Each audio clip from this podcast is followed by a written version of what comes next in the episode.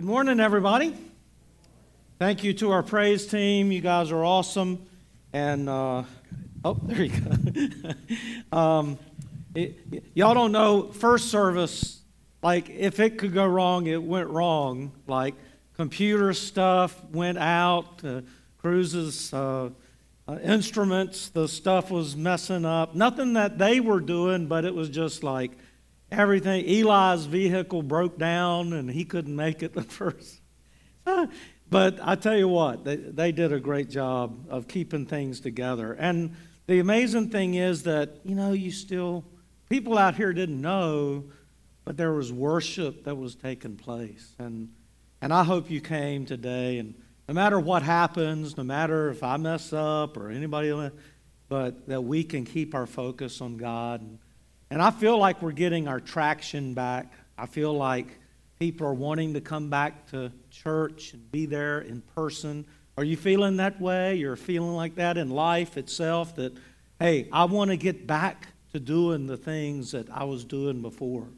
Um, how many of you would say that you love the freedom that you have to be able to worship God as you see fit? How many of you would say that that's, that's an important thing for you?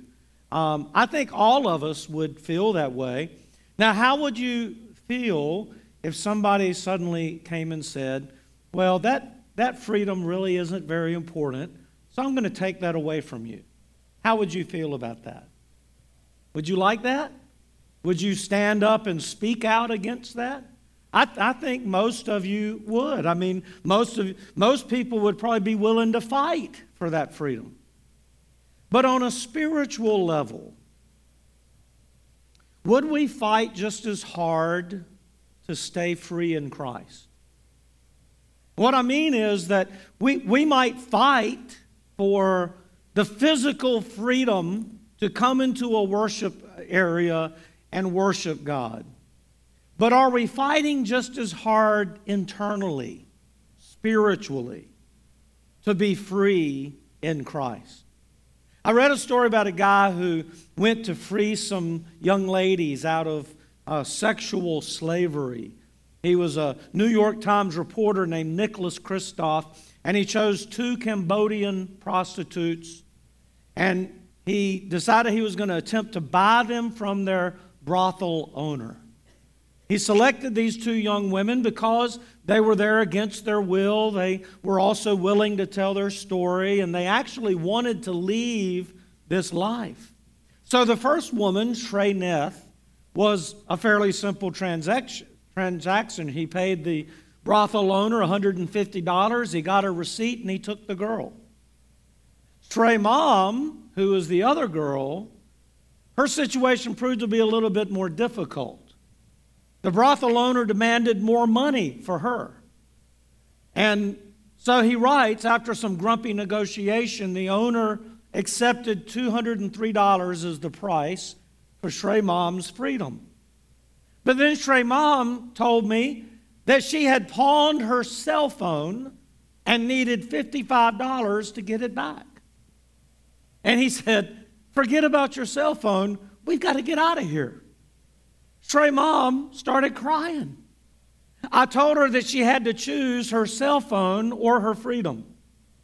And she ran back into the building, ran to her tiny room, and locked the door behind her. With her sobbing in her room and refusing to be freed until she got her cell phone. The other prostitutes, those who were her closest friends, began pleading with her to be reasonable even the owner of the brothel begged her, grab this chance while you can. But there she was, hysterically refusing to leave. Srey Mom only stopped crying when Kristof agreed to buy back the cell phone too. And then she asked for her pawned jewelry to be a part of the deal. wow, can you imagine? I mean, that's a crazy story to us. This girl is being offered freedom from this horrible, horrendous life, and she's willing to give it up only if she can get that cell phone. In other words, she's willing to give up on her freedom so she can have her cell phone and some jewelry. That's just craziness. How could someone who is enduring slavery make such a terrible choice? And yet, sometimes we make the same choice. Though Christ has set us free, we're hanging on to the slavery to sin. We're hanging on to death. How often we choose to live in slavery rather than in the newness of life. Now, Jesus makes us an offer, but many times we refuse it because there's something in the world that we want more. In our Core 52 lesson this week, we read about the great sacrifice God made to win our freedom. And we're reminded of the story of other slaves who suffered and whose freedom came at a terrible cost. And the big idea of this message today is this that the suffering of Jesus can free us from the slavery of sin, but we must accept his offer. And that's the point. Jesus offers this to everyone, but only those who accept it can receive it. Our memory verse this week came from Isaiah 53. It is a messianic prophecy written by Isaiah, who was basically telling us that there was much more to the Messiah story than some guy coming and restoring the kingdom of David. This is the story of a suffering Savior. Isaiah 53 5. But he was pierced for our transgressions, he was crushed for our iniquities. The punishment that brought us peace was on him, and by his wounds we are healed. Now, Isaiah was prophesying about the coming Messiah having to pay the penalty of our sins. But early in Israel's history, God had revealed this idea of atonement. Moses, the lawgiver, had revealed God's law to his people, and in that law, the sacrifices that would be required to make atonement for the people. The idea of animal sacrifice is pretty much foreign to us. I mean, we, we've not lived that kind of uh, culture where that was uh, common, but it sprang from the concept that there is a price to pay for sin. Blood means life. To take a life and shed the blood of an innocent animal for one's own sins seems a little harsh. Doesn't that seem harsh to you? But that was the point. It was a constant reminder of just how costly sin is. Even before God gave Moses the law, the idea was instilled in the hearts of the Jewish people during a, their dramatic escape out of Egypt. Now, you might remember the story how uh, the Jewish people moved into the land of Egypt while Joseph was in a position of power and influence. Joseph had been sold earlier by his brothers into slavery, but God had blessed Joseph. And eventually, Joseph rose to this position of being second in control of Egypt only to Pharaoh. When a famine struck the region, Joseph was in the perfect position to help his family survive. And they would end up moving to Egypt and raising their families and their flocks there. In the years since they moved to Egypt, the Israelites had been blessed tremendously. They had been fruitful, they had multiplied, they had become, you know, fairly wealthy.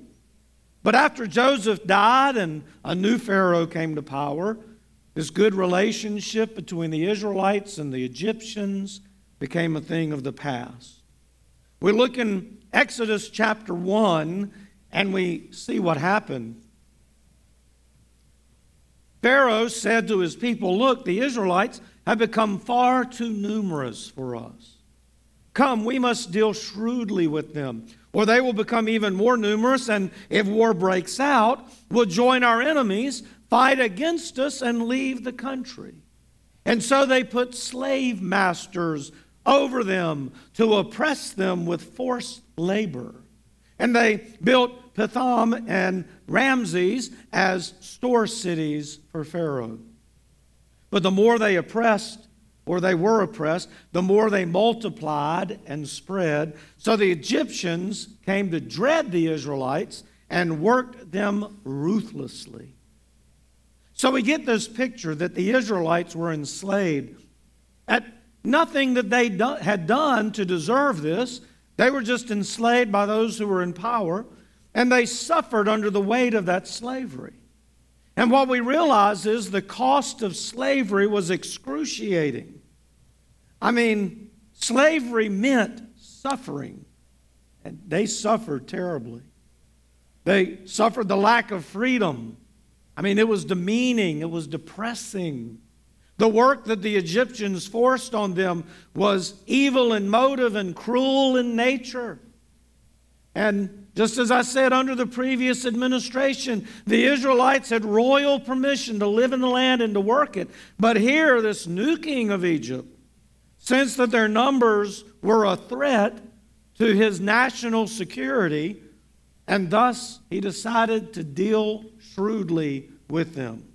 Now, we don't know whether or not the Israelites were a genuine threat to national security in Egypt. But the fact that Pharaoh even thought that or was afraid that they could be a threat was enough to cause them great suffering. The Egyptians would place the Israelites under bondage in some very harsh working conditions. And they would pass laws that they thought might prevent the Israelites from continuing to multiply. One of those laws basically creating a situation where any male children could be aborted. And so these Egyptian taskmasters worked the Israelites ruthlessly and made their lives bitter with hard service. And as a result, the Israelites were in misery and suffering and a broken spirit. Uh, you know, it's just a terrible situation, and the people were desperate. After years of captivity, the people cried out to God for help. And God heard their cry. And God answered their cry. And now we see the price of freedom was extraordinary. In order for God to get his people out of Egypt, a price had to be paid. The Egyptians would learn the price they had to pay for disobeying God. They would suffer greatly before Pharaoh would let God's people go. We read in the Old Testament account in Exodus about nine plagues that came. God turned the water to blood. He sent millions of frogs. Some of y'all would have been done on that one, right? Uh, he sent swarms of lice and gnats and flies and livestock died from diseases and people had boils all over their bodies and terrifying hailstorms came through and locusts covered the ground and filled the houses and darkness covered the land for three days. But none of these were enough to tell Pharaoh, look, you got to let these people go. So finally, God sent the 10th plague, and it was the worst of all. The firstborn males throughout the land would die. Now, this was a response to the Egyptian law that required the midwives to kill all of the baby boys born to the Israelites. Pharaoh had ordered those midwives to kill those baby boys as soon as they were born. Now, this is an example of reaping what you sowed. Finally, after the death of his own firstborn son, Pharaoh let God's people go. But then he changed his mind again and he sent his army out to destroy them. And as you may remember, the Red Sea opened and the Israelites walked across on dry ground. And as the Egyptian army tried to chase them, the waters came back and swallowed them up. How many people had to die before Pharaoh would finally let God's people go? Here we see the price of the Israelites' freedom untold thousands of people would suffer and die. Now, later on, as the Israelites would form their own nation, if you will, they would learn the price for sin. The price for freedom from sin, we might even think, was greater than their own freedom from Egypt. The price for the atonement of, for sin over the years was the blood of millions of innocent animals, the blood of these lambs. And you might remember as they escaped Egypt that night that the lambs would be killed and their blood put on the doorposts and mantles of their homes. Anyone inside one of those homes would be free. They would not have to worry about their firstborn sons dying. Anyone not in those homes certainly suffered that fate. The law made clear that blood would have to be shed for the atonement to occur. In Leviticus 17:11, for the life of a creature is in the blood, and I have given it to you to make atonement for yourself on the altar. It is the blood that makes atonement for one's life. Again, blood equals life. Without blood, life is drained from the body. And so the idea that God wanted his people to understand was that sin and death are serious. Sin is very serious to God. It isn't a joke to God. It isn't a matter of fun and game. And through the law, God taught his people how serious sin is. But he also showed compassion. He made a way that they could offer a substitute to atone for their sin. God set up the sacrificial system through the law that required the shedding of blood. In Hebrews 9:22 we read, in fact, the law requires that nearly everything be cleansed with blood, and without the shedding of blood there is no forgiveness. And so the blood of an innocent lamb could be offered. The lamb did nothing wrong. The lamb died because its owner had sinned. Does that seem fair? No. But this too revealed the terrible cost and the seriousness of sin. Imagine having to take your family pet and killing your family pet to pay for your own sin. Some of you would say, well, they can kill me, they're not going to kill my pet. I, I, I mean, we love our pets so much. But a payment had to be made. Someone always has to pay. Have you figured that out in life yet? And the hidden gem of Isaiah 53 is that Jesus is the price that was paid. Jesus is the Lamb. 700 years before Jesus was born of a virgin or died on a cross, Isaiah made that prophecy. Jesus was the object of Isaiah's words in Isaiah 53. But no one would know that for over 700 years. Isaiah saw that someone was coming who would change everything, someone who would suffer, someone who would take upon themselves the sins of everyone else. Isaiah lived under the Old Testament law. He lived under the sacrificial system, but he understood that Somehow God was going to bring about change. God had something else in mind. All these Jews understood the terrible cost of sin because of the blood of all those animals that was on their hands. And friends, our sin is exactly the same. Sin has to be paid for.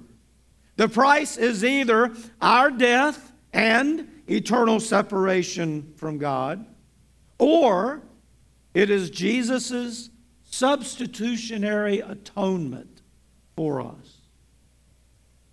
Friends, the choice is yours slavery or freedom. Slavery or freedom. Sin or salvation. The choice is ours.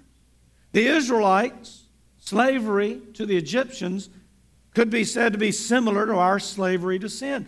The price of sin is tremendous.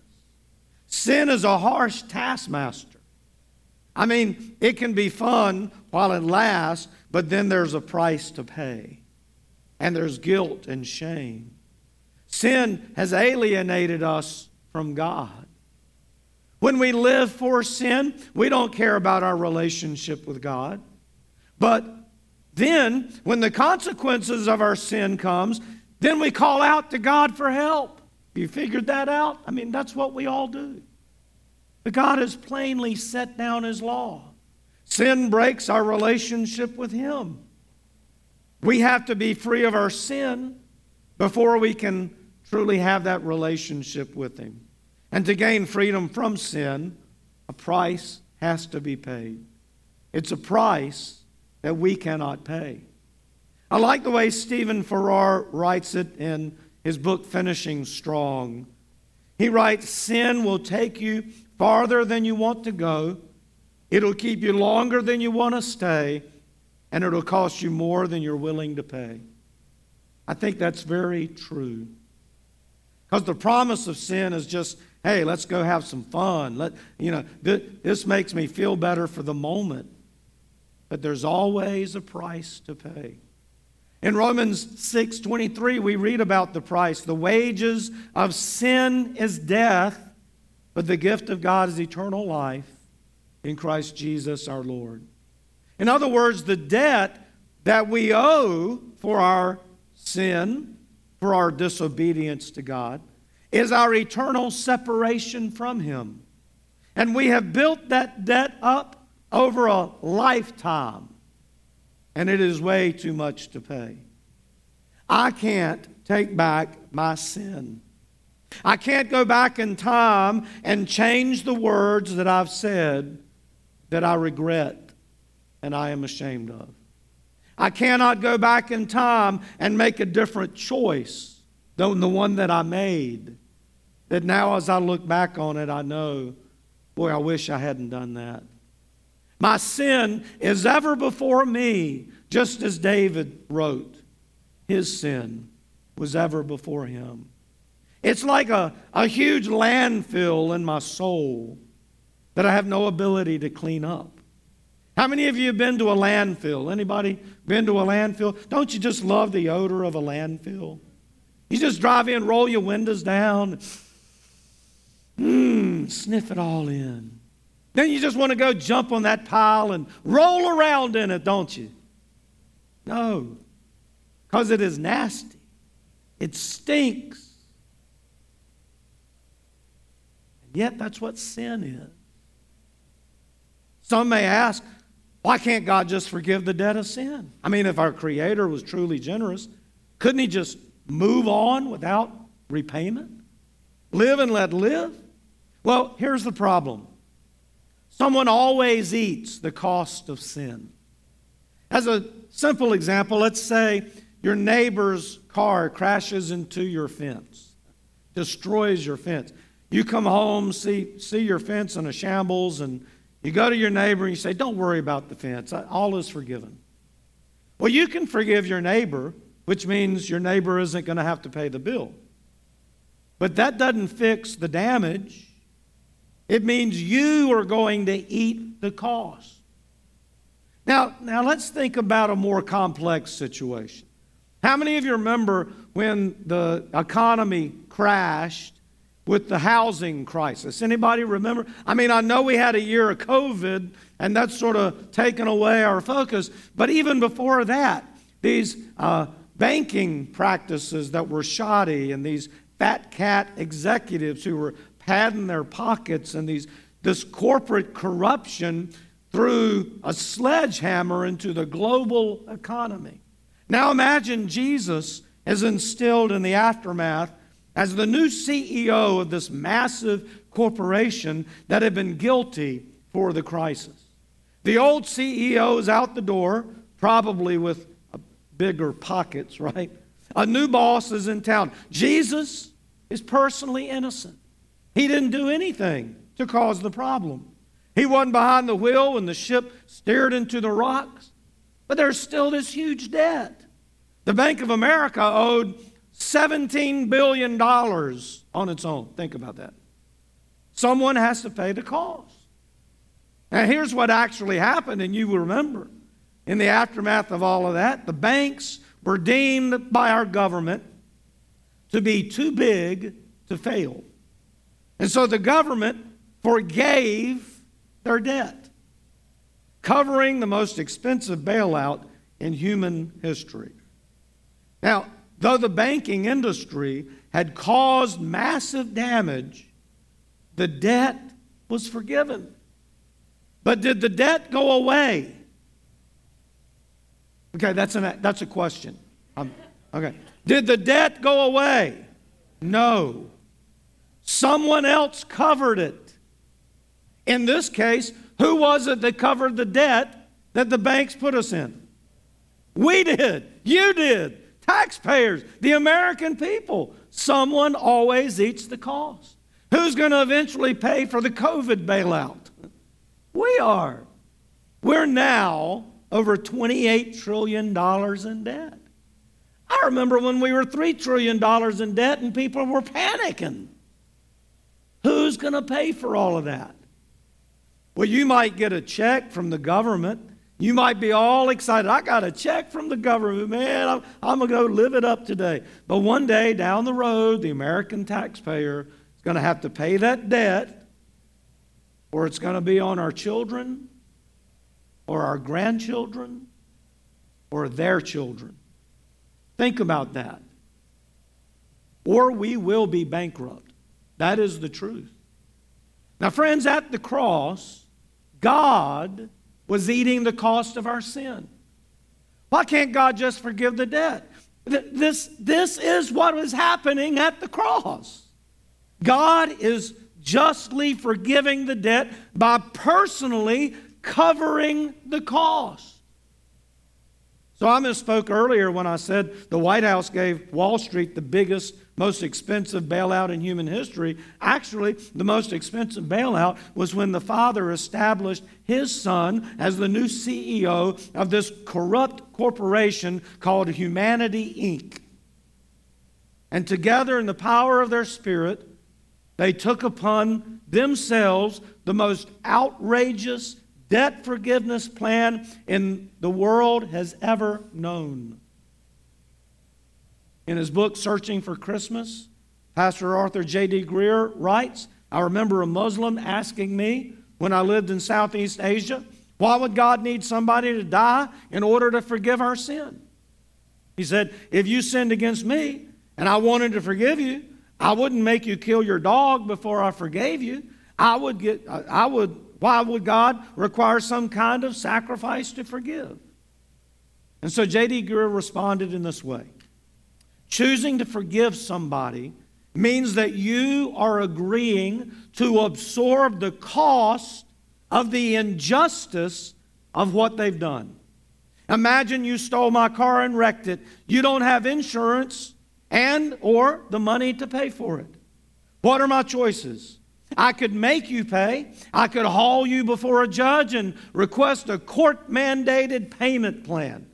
If you were foolish enough to steal my $1.5 million Ferrari, which he says I don't really actually have, uh, you might never be able to pay it off. And, you would, and you'd always be in my debt. But I have another choice. I could forgive you. What am I choosing to do if I say I forgive you? I'm choosing to absorb the cost of your wrong. I'll have to pay the price of having the car fixed. You have no debt to pay. Not because there was nothing to pay, but because I paid it all. And not only that, I'm choosing to absorb the pain of your treatment of me. I'm choosing to give you friendship and acceptance, even though you deserve the opposite. This is always how forgiveness works. It comes at a cost. If you forgive someone, you bear the cost rather than insisting that the wrongdoer does. And that's what Jesus the mighty God was doing when he came to earth and lived as a man and died a criminal's death on a wooden cross. This, my friends, is the atonement of God. He offers to free you of your debt. He offers to free you from your slavery to sin. He offers to put it all on the shoulders of His own Son, Jesus Christ. But you have to choose to accept that. You see, the offer is made, it's there, but you have to take it. Remember in John 3:16, for God so loved the world that he gave his one and only Son, that whoever believes in him shall not perish, but have eternal life. For God did not send his Son into the world to condemn the world, but to save the world through him. God loves you and wants you to be saved. He wants you to be in relationship with him. No matter how high your pile of sin has gotten, He wants to wipe it clean and give you a fresh start. God sent Jesus into the world not to crush us, not to condemn us, but to save us. And friends, that's important for us as a church to remember. As we deal with people who are lost or struggling with sin, are we more interested in condemning them to hell, or are we more interested in throwing out a lifeline to save them?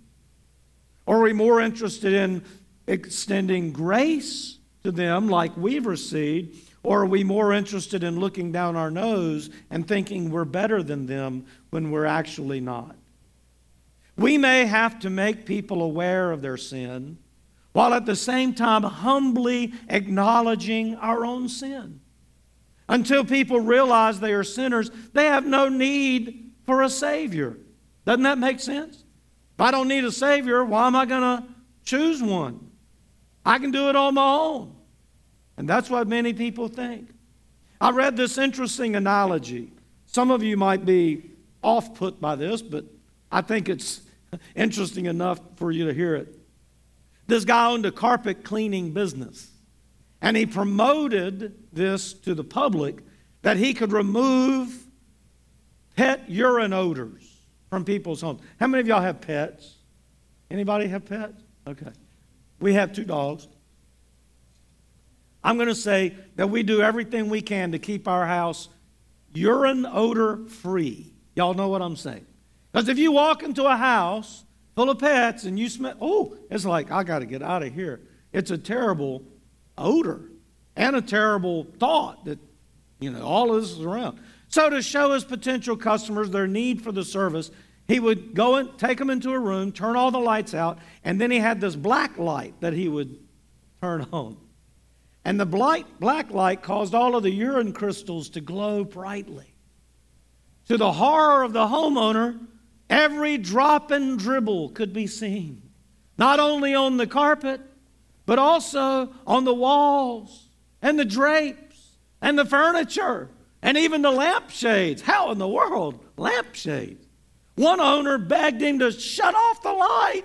I can't bear to see anymore. I don't care what it costs. Please clean it up. And another woman said, I'll never be comfortable in my home again. Some of y'all would say, Oh, I don't even want him to bring the black light. But here's the thing the offense was there all the time. But it was invisible until the right light exposed it. It would have been cruel to show these customers the extent of their problem and then say, Well, too bad for you, and walk away. He said, I brought the light so they might desperately want my cleaning services. And in the same way, God shines the light of His commandments, His word, not just to make us feel guilty and then leave us that way. He has a cleaning service to offer salvation through Jesus Christ. And so the choice is yours. You, you could hire the cleaner to do the work or say, man, I, I you know, just go. I, don't want you here. Or you could choose to have your home clean. And you can hang on to your sin. You can let it keep piling up. You can build up a mountain of sin. You can live with the guilt and the shame. You can lie and the lust and the hate and the prejudice and the selfish ambition and greed. And it'll just keep piling up, piling up, stinking up your life, messing up your life. Your distance from God will get greater and greater and greater and greater. But, friend, once you accept God's offer, it can be gone and you can be free of it in a moment. He's already paid the price. All that He's waiting on is you. Now, for me, and for any el- no one else here who's already accepted that offer, what should come from that? There should be a feeling of gratitude. I mean, of deep gratitude. We should want to worship Him every day of our life, serve Him and love Him because no one else could do what He's done for you. You remember that young girl I mentioned at the beginning of the message? She was willing to stay in a horrible life she was living in just in order to hang on to a cell phone. And we think that's insane, and it is. But, friend, let me tell you this it is more insane to live your life without Jesus. It truly is. He made the sacrifice so that He could free you from this slavery to sin and guilt and shame. But you have to accept that offer. And I pray that you will. Father, thank you for paying the price for our sin. Thank you for loving us so much that you substituted Jesus, your one and only Son, to take the punishment for my sin and our sin. He paid the price that we owed. We can never pay you back for this, Father, but what, what you ask us to do, what you call us to do, is to accept His sacrifice and live our life in service to Him. So, Father, we ask your Spirit to lead us to submission, to awaken us to your will, to use us to help those we influence to accept that gift as well, or at least be aware of the offer. We can't make people accept it, but we can help them understand why it's important. And Father, for all of us who have already come into that relationship, we just give you all the praise and all the glory with such gratitude and humble hearts. In Jesus' name.